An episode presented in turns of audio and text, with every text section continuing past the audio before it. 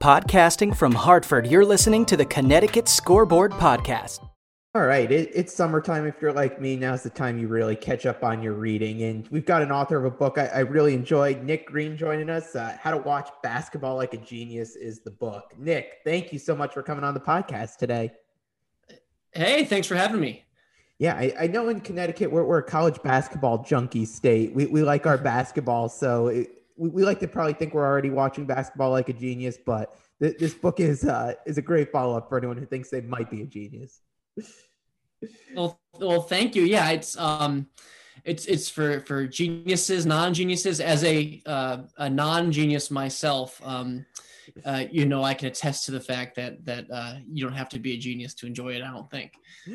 So, so Nick, as I started reading the book, I was just fascinated by the people you were talking to, to to get some perspectives on basketball. Take us through how the idea for this book came about and, and how you decided who to reach out to to talk to for it.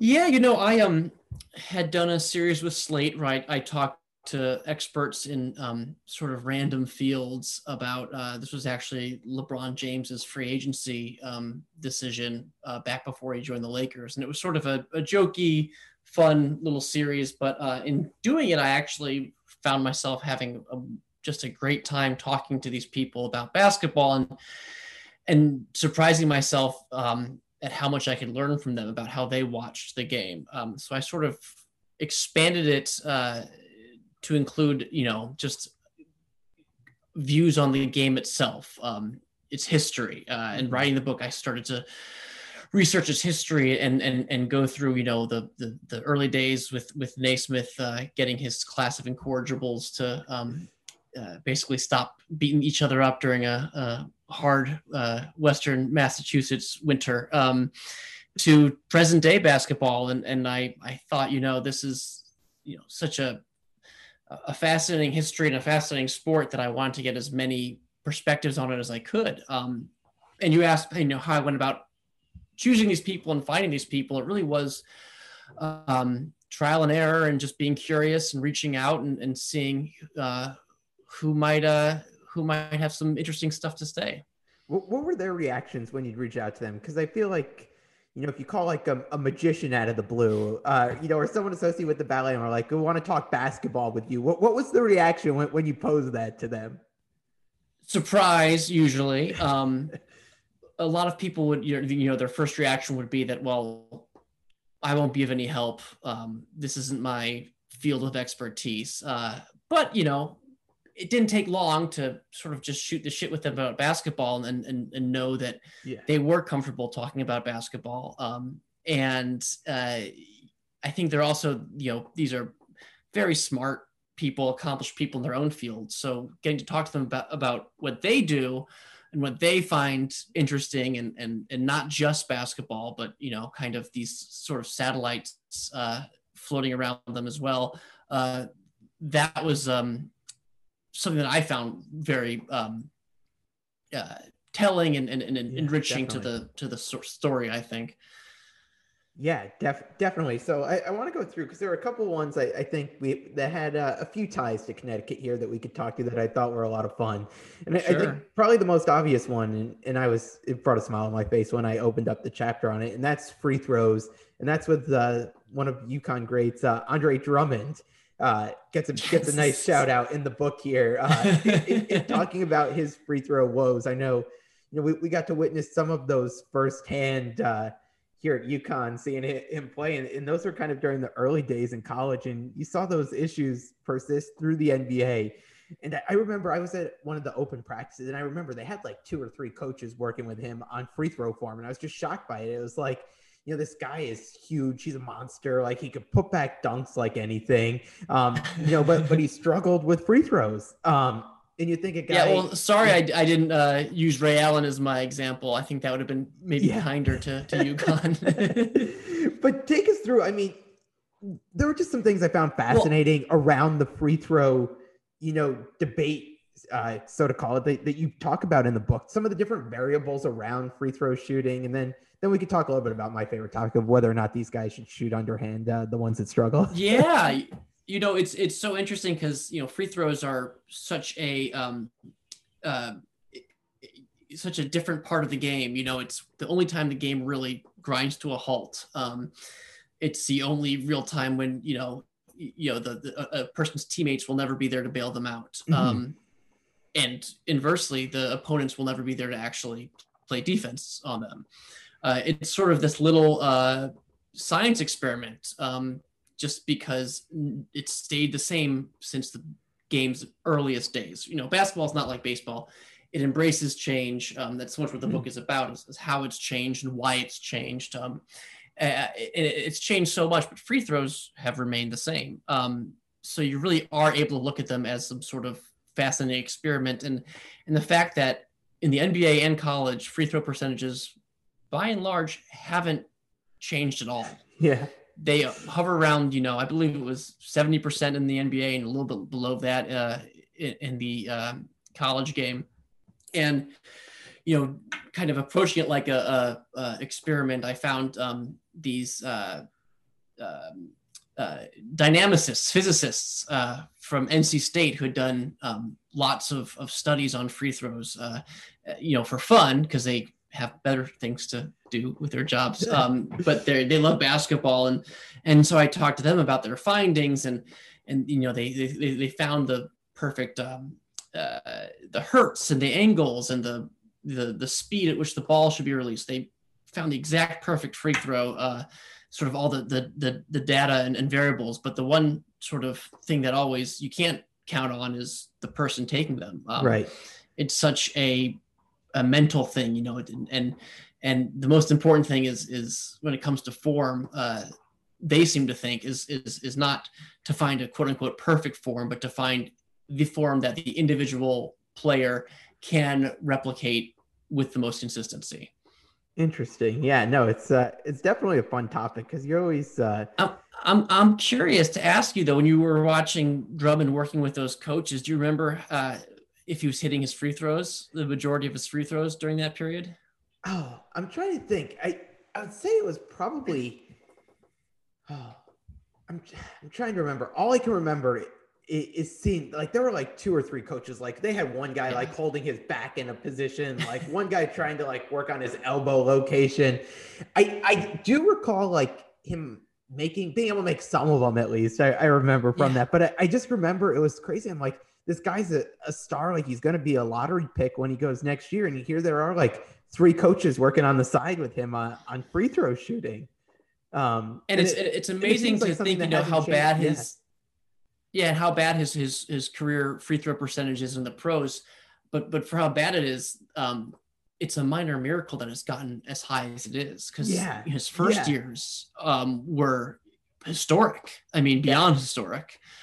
Um, so it's kind of that you know you, you, can look at him as a. Um, I don't like to look at him and I don't think I did look at him as an example of, of, of failure. I, I, quite the opposite. I thought it was um, he was a good example of, of that you can improve your free throws, but just how difficult it can be. Yeah, and, and I think you had a line in the book that like the game where he set a record for you know worst free throw percentage in a game, it actually raised his overall free throw percentage. Yeah, it was he had you know I think he shot something in the high 20s of, of, of numbers of, of, free throw attempts that game. And, um, you know, he made almost none, but it was still better than he was averaging. Yeah. It's yeah, the, the stuff is, is, is mind boggling when, when it comes to him. And, and I think it's, uh, you know, you look at him now and you can watch how his, his form has evolved and it can't help by going from different coaches to different coaches, yeah. uh, and changing your form constantly, which he's been doing. But I mean, he's what around 50% now. And, yeah. and that's, yeah. I think he should stop what he's doing and just take it. you know, that's, yeah. that's good enough. exactly. And then I, I think what's so interesting is we've seen like both ends of the spectrum at UConn because when they won their last title in 2014, mm the team averaged like 90% from the line. I think it was John Calipari yeah. who was like, it's not even worth fouling him at the end of the game because it doesn't do anything. Like, yeah, just let him dribble it out. So it's amazing to see the discrepancies and what happens when you have someone who can barely shoot 50% compared to a team that could shoot 90% from the line. And the difference it makes in a game is just fascinating. Yeah. You know, I, what do you think are more interesting? Uh, great free throws or terrible free throws? Oh, that, that, that's a good one. Like if you're looking for entertainment, like the bad ones are the ones that like always like really like just take your breath away. You're like, wow, like he didn't even hit the rim on that. Like there's a little um the sort of macabre you know thing that people say about watching NASCAR, you know, watching it for the crashes. Yeah. When someone like Steph Curry or Ray Allen would get sent to the line, uh, you know, you could you could be forgiven if you're you know you check your phone yeah. given they're going to make those two free throws but yeah. when a Andre Drummond gets sent to the line you know that's when yeah. when Giannis gets sent to the line it's that's must see TV yeah exactly and that's the thing like especially these NBA playoffs it's just been like blowing my mind it's like Giannis is this like all NBA MVP player and you know can't make his free throws and you like see him at the line yeah. his game just falls apart completely yeah although I, I do think it was you know that the Scottie Pippen interview recently where he mentioned that Giannis clearly doesn't care about missing his free throws because yeah. he throws himself down the lane, which is true. I mean, you gotta give him credit. It's yeah, he's he, he made terrible at them, but at least he's uh, you know, very uh, uh okay with the prospect of shooting them. Yeah. And what, what, what did you think uh, of the part in your book that again just cracked me up too? Is the idea of the underhanded free throws? Uh, you know, I, I, feel like there's a story yeah, like which... a, every few years where it's like so and so is going to try it out for a game or something, and that's it. Like, is it something you think should be seen a little bit more from players out there?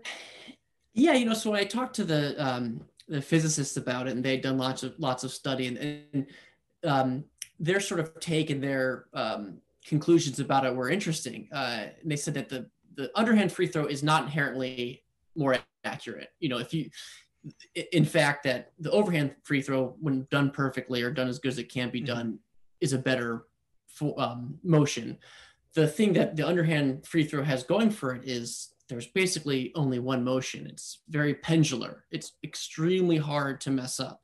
You don't, you know, have to worry about hitches in your elbow yeah. and and and how it comes off your palm or fingers, that kind of stuff. It's a very straightforward, easy to replicate um, form of shooting. So, yeah, I mean, Wilt Chamberlain did it briefly, which I mentioned in the book, and he um, his free throw uh, percentage skyrocketed, but he stopped because he said it made him look like a sissy. Shaq wouldn't even consider trying it. Um, you know, it's a kind of thing that uh, eventually, I do think eventually someone will, a, a big star will do it. Yeah. Um, you just think it, it's, it's going to have to happen. Um, you know, big star since Rick Barry. And I think the fact that Rick Barry was such a divisive and hated player amongst his peers really uh, didn't help the fact uh, didn't help the the the underhand free throw take you know popularity. Yeah, no, agreed. I want to talk while we're on shooting. I think one thing I've, I've been fascinated because I, I hadn't heard of the story before, and that that's the the team over at Grinnell that just jacks up threes. Take yeah. us through what it was like to, to talk to the coach there a little bit more about his system and what it was like because you always see, feel like for the past, I don't know, I, I remember just looking back and you'd see scores. ESPN would have a story on them like every year when they put up just a crazy number of points in a game. But it's just such an interesting story to me, and it's such an interesting concept that he has there to, to really just jack threes the whole game. Yeah, they, well, they do a lot of um, crazy things. Uh, but the three pointer is, you know, their reliance on it was what interested me the most because, you know, they started doing this in the late 80s, early 90s. Um, and, uh, you know, their sort of strategy when it came to three pointers is what you see the Rockets doing. Um, you know, it, it, it or, or, doing back when Daryl Morey was sort of their uh, figurehead and in, in charge. Um, it's uh, uh, that tactic was they were decades ahead of their time. Um, and I spoke with the inventor of they call it the system, the, the coach, the longtime coach there, and it was so interesting that I, you know, they had turned it into a sort of math, mathematical equation, they a literal equation that's that's in the book of, of how to win games and, and with three pointers and and and um, pace and everything, but it wasn't the sort of thing you expect analytic minds they didn't come to the conclusion to shoot more threes from analytics. It wasn't um, they didn't look at the numbers and crunch them and do what the Daryl Moreys and the other mm-hmm. kind of um, quants uh, have done in the NBA. It's what they did was was basically the coach didn't have any big guys. He couldn't recruit good forwards or centers. Uh, he had a bunch of kids who could shoot, and he thought, well, why don't we just do what we're good at and just shoot all game, shoot long range threes all game because we're not getting inside.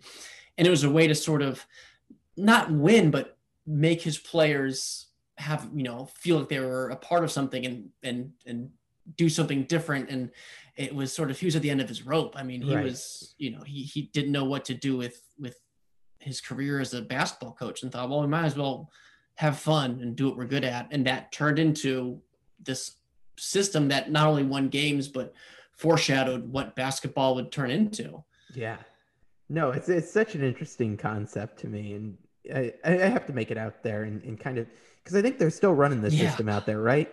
They are, yeah. yeah. And you can and you can watch it on um you know on YouTube. It's it's it's not just the threes, it's the the, the platooning. They constantly sub in guys because yeah, running and running, running and they're yeah. always trapping.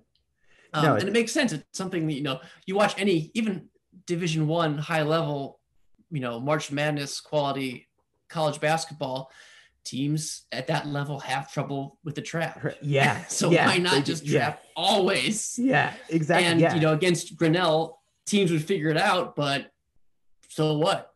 you know, they figure it out, but it's too late because they're already yeah raining threes down on them. Yeah, no.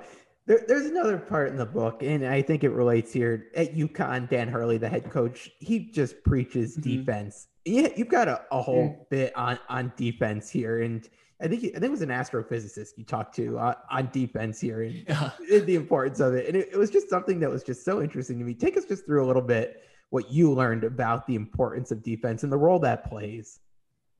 Yeah, well, the, the thing that it became clear to me was was is that good defense is essentially invisible. Um, I think uh, people who are smarter or uh, been with the game longer and think and can look at it more um, analytically and and uh, from that vantage point may have a, a, better sort of understanding of it. But to me, who I'm just a fan who watches a lot of basketball, good defense has always seemed somewhat invisible. I can, you know, it's almost it's predictive. Um, it's getting to spots. It's being on a string. It's it's preventing the other team from doing what they want to do. Um, it is you know, for lack of a better term, the absence of good offense. Right. You don't know, you don't see good defense until it, the offense breaks down. Yeah. Um, it, it, it, it almost looks like bad basketball because the, they're not letting the offensive half do their their part. Right. Um, and so I basically, yeah, I, I reached out to a, uh, uh, astrophysicist, this brilliant guy um, at Oak Ridge National Laboratory, who uh, he's a guy who's in control of the most powerful supercomputer in the world. Um, eh, it's uh, and and he you know does all this modeling and mapping of um, stuff happening in the furthest reaches of the universe. Uh, Big Bang, or not Big Bang. So, well, yeah, he does stuff with the Big Bang, but you know, um, supernovas, yeah. uh, things like that uh, that we can't see, but we know is going on. Um, he sort of has to use the data and visualize all the stuff that's happening that we'll we can't see and, and chances are we will never see. Um, so uh, he's also a huge basketball fan. And so i just asked him to kind of go through step by step what he sees in his mind when he thinks of good basketball defense. And he had a funny answer that was sort of immediate because um, he's you know he's used to thinking like this. And he said it reminded him of an iridescent turtle shell uh, sort of all these convective uh, hexagons and, and, and, cells circling like the different members of a defensive unit and sort of yeah. pushing the offense to the perimeter and keeping it out. And I thought that was fascinating. And it was sort of after he told me that, it's how I it's how I look at it now too. There was another part in the defense that was just always cracks me up, and it's a debate we're having all the time in basketball, and that's about flopping. Um, mm. I, I, know you yeah. talked to someone else about flopping it and, and, whether or not it, it's a good thing or not. Well, take us through some of the thoughts that, that you found out on flopping. Yeah, so for flopping, I, I went and talked to a soap opera casting director because um, you know she obviously can tell when when someone's uh, faking crying and, and when they're really uh, yeah. uh, doing a good job and meaning it. Um, uh, but she was, you know, it was interesting. She had uh, you know her advice to floppers or would be floppers out there i think is is good which was which was to um, don't make a meal of it.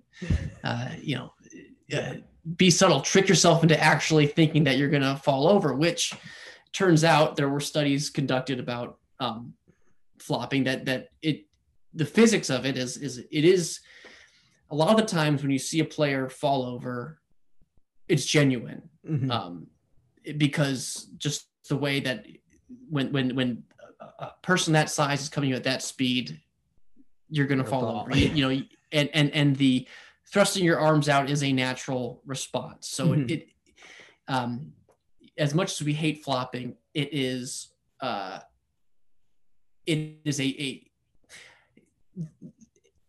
it's it's something that's going to happen because embellishment is always going to happen, but the embellishment might not always be necessary. Um. So it's it's sort of a thing that that we might never get a, a, the best floppers out there are probably the ones that we don't consider floppers. interesting, In, interesting there. I, I, know we went through uh, you know a few of the different areas that you touch on in the book. Uh, I don't want to give it all away because I, I, do want everyone uh, to recommend uh, reading it because I, I, really did enjoy it.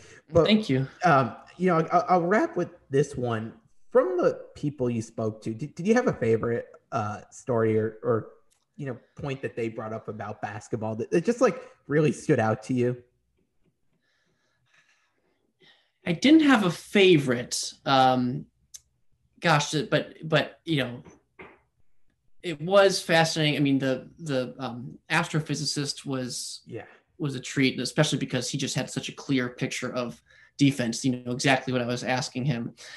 Um, I love talking to a Rube Goldberg uh, designer oh, yeah. yeah. about um, teamwork and, and and also how to design basketball plays. And um, you know learning from him was was was great because I had always assumed and I think I'm not alone that Rube Goldberg machines are meticulously planned because yeah. they're so intricate and um, uh, they're so sort of um, yeah as I as I said intricate I think is the, the word to use there. But it turns out they're usually just completely improvised. Um, because it's just you, you he said you dump a bunch of crap on the floor and start building and one thing leads to another and it you know it, it mimicked and mirrored uh, what basketball plays often turn into is you have different mm-hmm. options you know maybe you'll draw it up one way but you're not always going to have that option in front of right. you uh, you know sometimes it works perfectly. We saw um, the Valley Oop in the NBA playoffs, yep. DeAndre Ayton uh, dunk against the Clippers. That was a play that really had one option, uh, and either would work and it didn't, or did not, or not work and it worked. Yep. But otherwise, in the middle of a flow of a game, you'll have the point guard initiating something, and everything sort of flows from there, branching possibilities. Um, and it, it, it, was you know very similar to how those crazy Rube Goldberg machines uh, come to be. Yeah, well, no, that, that that's a fun part there as well. Uh, but Nick, I, I, really appreciate the time again. How to watch basketball like a genius is the book here. Uh, definitely recommend you you put it on. We still got a little bit bit, bit of time left here in summer. Get it on your summer reading, or we we've still got some time here in Connecticut before college basketball really gets underway. So you, you've got plenty of time to get ready for this upcoming season to to be able to watch basketball like a genius. So, uh, Nick, really appreciate the time and thanks so much for coming on. My pleasure. Thank you. Absolutely.